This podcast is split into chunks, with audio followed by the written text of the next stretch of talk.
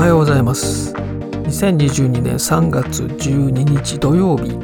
第435回クリエイティブライフシーズン3になります。4月まであと3週間となりました。2022年度が始まる4月までカウントダウンしています。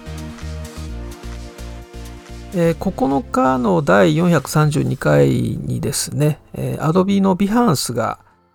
ソラナのファントムウォレットをサポートしたというね、ニュースを詳しくお話ししましたけれども、やっと IT 系メディア、ザ・バージとかね、IT 系メディアの方でニュースになってきました。これなんで遅れたかというと、これあの、リリースが出たわけじゃなくて、ウィリアム・アレンという Adobe のバイスプレジデントで、まあ、ビハンスとか Adobe ライブを統括する方がですね、ツイッターで8連投してあの、変わあの、サポートしたよっていうことをね、まあ公表したんですよね。最近ね、結構偉い方がいきなり SNS で、なんかすごい情報を出してくるっていうケースが結構ありまして、まあそのパターンですね。だから気づかなかったということでしょうね。で、これ結構大きなことで、今までイーサリアムのね、あのメタマスクとかと連携してました。フォトショップと接続する話もしましたけれども、で、それが、まあ、ソラナでもということになったので選択肢が増えたということですよね。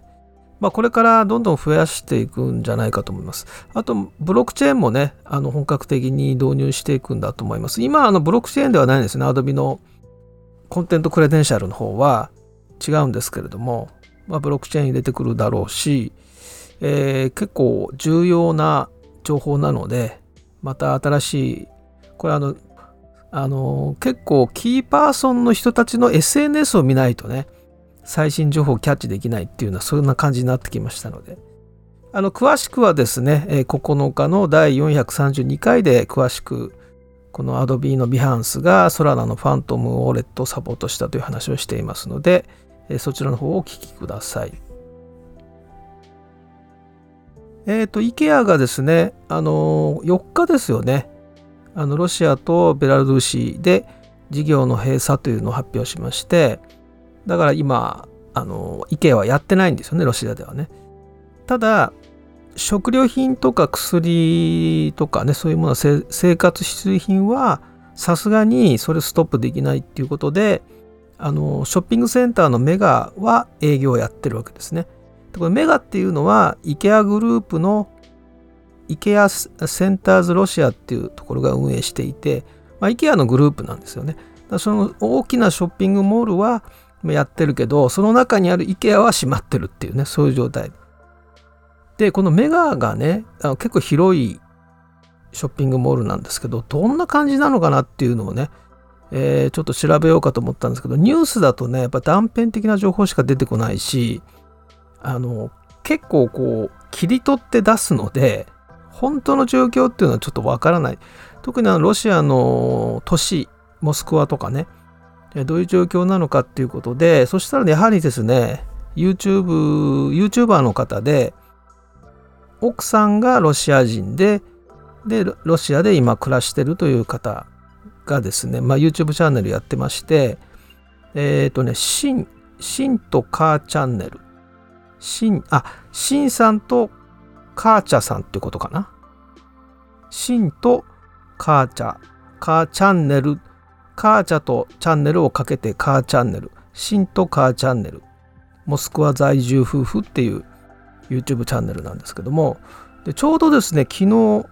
えー、モスクワのショッピングモールが異常事態にっていう投稿が上がっていまして、で、それ見たらですね、ちょうどそのモスクワのメガ、ショッピングモールのメガの様子がえー、ビデオで紹介されていて、えー、まあもう撤退するって決めたところはね閉まってるわけです。例えばアディダスとかねネスマルイッツとかね、えー、そういうところはもう閉まってる。営業停止してるんですね。ただそれ以外はまあ普通に営業してるっていう感じですね。でユニクロがね大行列あのディズニーランドの人気アトラクションの街の行列みたいな感じ。でこれは、まあ、ユニクロって最初ね営業ロシアで営業続けるっていうふうに発表したんですけどまあいろいろあって、えー、10日にあのロジロシアの事業一一時停止っていうのを決めたわけです。でちょうどですから10日その日にだからもう明日からユニクロも閉まっちゃうということで大行列になってるという様子が映ってましたあと自動販売機の飲み物の値段が2倍になってるっていうね。まあ日本で例えるならば130円のお茶がいきなり260円になってるっていうね。そんな感じですね。だから相当まあこれからもっともっとね効いてくるっていうか影響が大きくなってくるということでね。まあこういうふうにあの情報発信されてるのはすごいありがたいありがたいですよね。こちらからすればいろんな情報を知りたいっていうのが実際のそのそこの場所をねずっとビデオで撮ってくれてるのでニュースとかの断片的な映像じゃないのでとても分かりやすいという。で前にあのねご紹介した森翔吾さんの YouTube チャンネル、まあ、森翔吾さんもやはり奥さんがロシア人ででロシアで今暮らしてるんですけどただ森翔吾さんは火山なんですよね。だからモスクワと違ってまあ映像を見る限りはまあ普通に生活されてる感じ。ただまあいろんなものの値段はすごい上がってると。で、えー、おとといですね、えー、ロシアのインターネットが切断された場合の対処策についてっていう投稿、まあ、ビデオをアップされていてまあ、これはあの公式ロシア政府が言ってることじゃないんだけれどもどうやらその遮断される可能性があると。つまりロシア以外の国とはコミュニケーションができなくなる可能性があるっていうことで、まあ、ただあの、まあ、中国はねこの VPN VPN を使えばできるんですけど遮断されてもですねただ、えー、まあそれでも支障が出る場合はっていう話をしてるわけです。あの中国って VPN 禁止されてるけれども、まあ、結局みんな使ってるわけですよね。で海外のサービスなんかも使ってるわけでまあいろいろ方法はたくさんあるんだけど、まあ、それも厳しくなった場合はっていう想定でそしたらもうロシアを出るしかないっていうことであの海外に行くことは全然問題なくできるということなんで例えばドバイに行ってドバイでインターネットを使うとかねっていうようなことをまあ話してましたけれどもなかなかでも厳しい本当にまあロシアのね、えー、人にとっては厳しい状況ますますこれから続いていくと。でゲームパークの昨日おとといの記事ですかねえっ、ー、とですねアドビ製品の更新すらできずにどうしていいかわからないロシア人開発者に聞く国内の現状という記事がアップされてまして、えー、これはあのゲームのメディアなんですけれどもえー、開発者の方ロシアのねロシア人の開発者の方に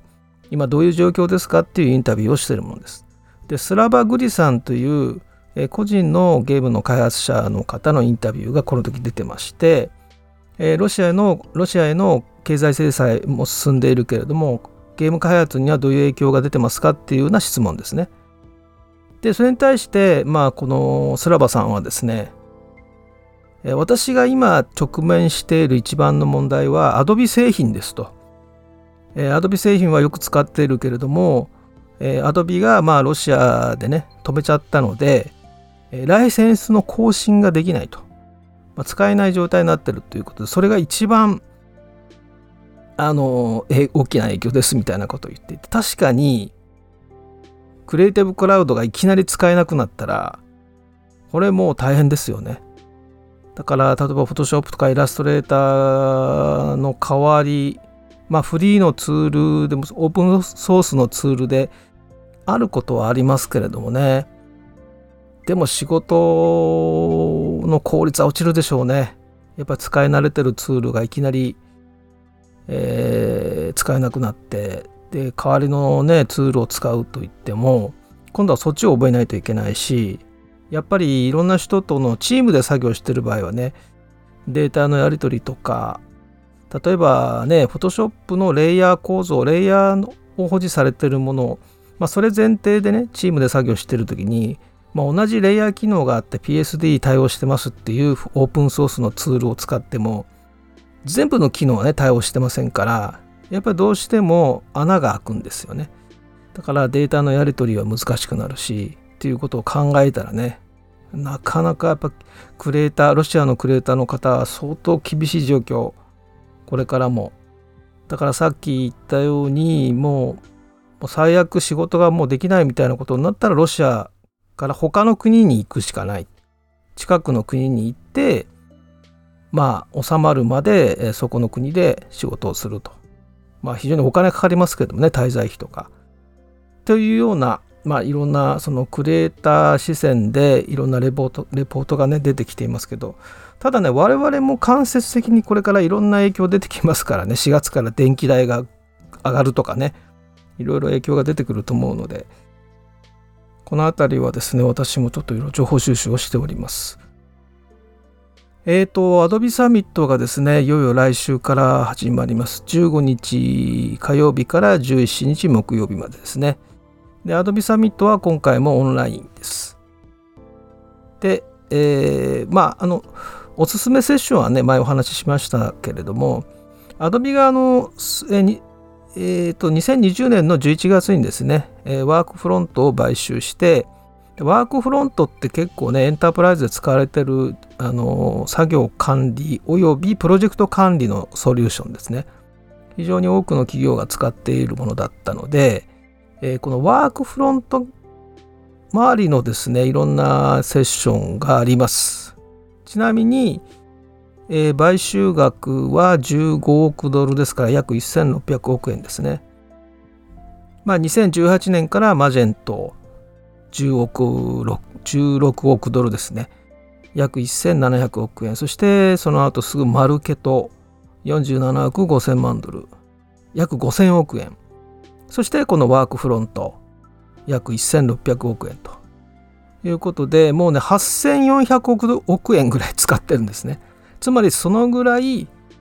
デジタルマーケティングマーケティングオートメーションという領域には力を入れる入れなければいけないということですね。実はね我々もデータをどう扱うか今高校の授業がね来月あの来月から新しい学習指導要領の高校の授業始まりますけどその中にもまさにねこのデータを扱って分析するっていうのが演習であるんですね。それはデジタルマーケティングそのものなんです。で我々が、えー、は今までそのマーケターの仕事っていうことで線を引いてしまっていたんだけどあのデザイナーはねデータ扱えないと相当これから厳しくなると思うんですね。例えばウェブデザイン一つにしてもボタンを右上に置くのか左側に置くのか色を青にするのか赤にするのかとかね全部それはあの AB テストをしてですねデータで数値で出してその数値をベースにしてデータドリブンなデザインをしていくっていうね特にウェブデザインなんかそれはすごい強いですよねでそういった時にえそれはマーケターの仕事っていうふうには言えなくなってきてるわけですね。でウェブデザイナーの仕事は特に、あのー、90年代後半からねずっと歴史を見ていくとウェブデザイナーがやることってもう倍倍倍で増えてるんですよね。だって最初は HTML だけだったわけですから。でそこにねアクセシビリティとかユーザビリティとかねあの UX デザインとかいろんな要素が入ってきていて、まあ、自分がそれを直接やらなくてもね、まあ、コーダーの人であってもそういった知識を持っていないとチームワークできないですからね。でそういった中にこのデータを扱うということも入ってくるということですね。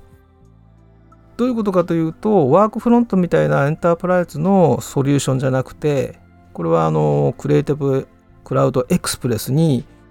えー、統合されるコンテントキャルですね。これも Adobe が買収したコンテントキャルっていうのはまさに我々が使うようなコンテンツマーケティングツールなので、つまりコモディティ化したものですね。我々はマーケティングをやるわけです。やらないといけなくなってきてるわけですね。でそういうツールが出てきたので。だそういうことを考えると、えー、この領域っていうのはですね、クリエイターにとっても密接になっていくと。まあ、そういう意味では、この今回の Adobe サミットっていうのは、あのぜひちょっとねまあ確かに難しいというかマーケティングに関係ない人にはちょっと何を言ってるのかわからないっていうセッションが多いと思いますけれどもまあでもそのね雰囲気を感じ取るっていうのもとても重要だし無料ですから、えー、ぜひねあの登録は必要ですけれども見ていただきたいと思います。でおすすめなのは、まあ、おすすめセッションは前にねご紹介したんですけどあのスニークスっていうのがあります。これはあの Adobe Max でもおなじみのスニークスと同じなんですけども、まあ、要するに今 Adobe が開発中の最先端のテクノロジーを紹介してくれるというものなんですが、まあ、魔法のようなねいろんなこの技術。でそういうのをこれまあスニークスってある意味まあ娯楽というかねエンターテインメント的にやるので面白いんですけどもね。だからすごい人気があるんですけども。でこのサミットスニークスっていうのはまあデジタルマーケティングよりの、えー、新しい最新の AI 技術とかね、えー、そういうものを、まあ、楽しく見れるような形のイベントになってるわけですけどもで毎回ですねセレブリティホストっていう、まあ、有名有名人芸能人の方がですね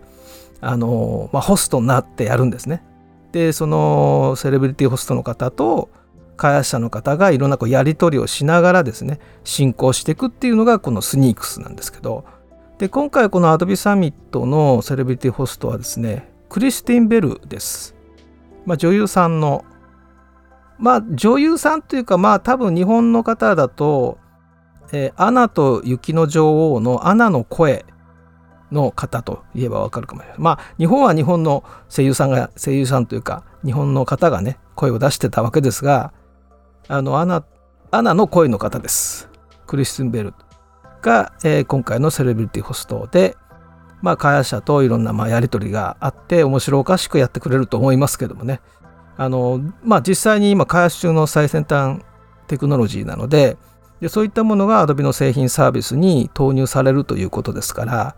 まあこの先ね、えー、実装される可能性の高い技術というものを見ることができると。これは17日木曜日の深夜1時からです。まあ、深夜1時なのでね、えー、ちょっと夜遅く起きていれば見れるという感じですけれども、まあ、スニークスはぜひ見てほしいですかね。あのー、登録をしていただいて、見ていただければと思います。で、このポッドキャストでは詳しくこのスニークスはまた解説しますので、はい、え26日第23回フォトショップライブ今季最後のフォトショップライブになります、えー、参加希望の方は Twitter の DM、えー、もしくは、えー、ノートの告知ページのコメント欄などで、え教えてくださいそして4月16日、え第4回 3DCG プラスフォトショップ勉強会ということで、えこちらも参加希望の方はお知らせください。で新しいツイッターアカウント昨日お知らせした新しいツイッターアカウントの方4月1日から一応開始なんですがもうすでに公開しておりましてまだ大した情報は投稿してませんけれどもえっ、ー、とアカウントがですね AI AI アンダーバー 3DCG というツイッターアカウントでこちらに 3DCG 関連えー、あと、まあ、オムニバース、NVIDIA のオムニバースとか、アンリアルエンジンとかですね、えー、そういった、まあ、最先端テクノロジー、AI テクノロジー、3DCG、えー、こういったことは全部、えー、今のメインのツイッターの方にはもう流さないで、今逆に消してるぐらいなんですね。過去のちょっとツイート消してる感じなんですけども。で、こちらの新しいツイッターアカウントの方に4月から情報を出していくと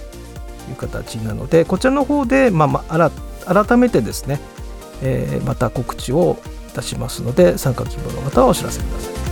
それではまた明日。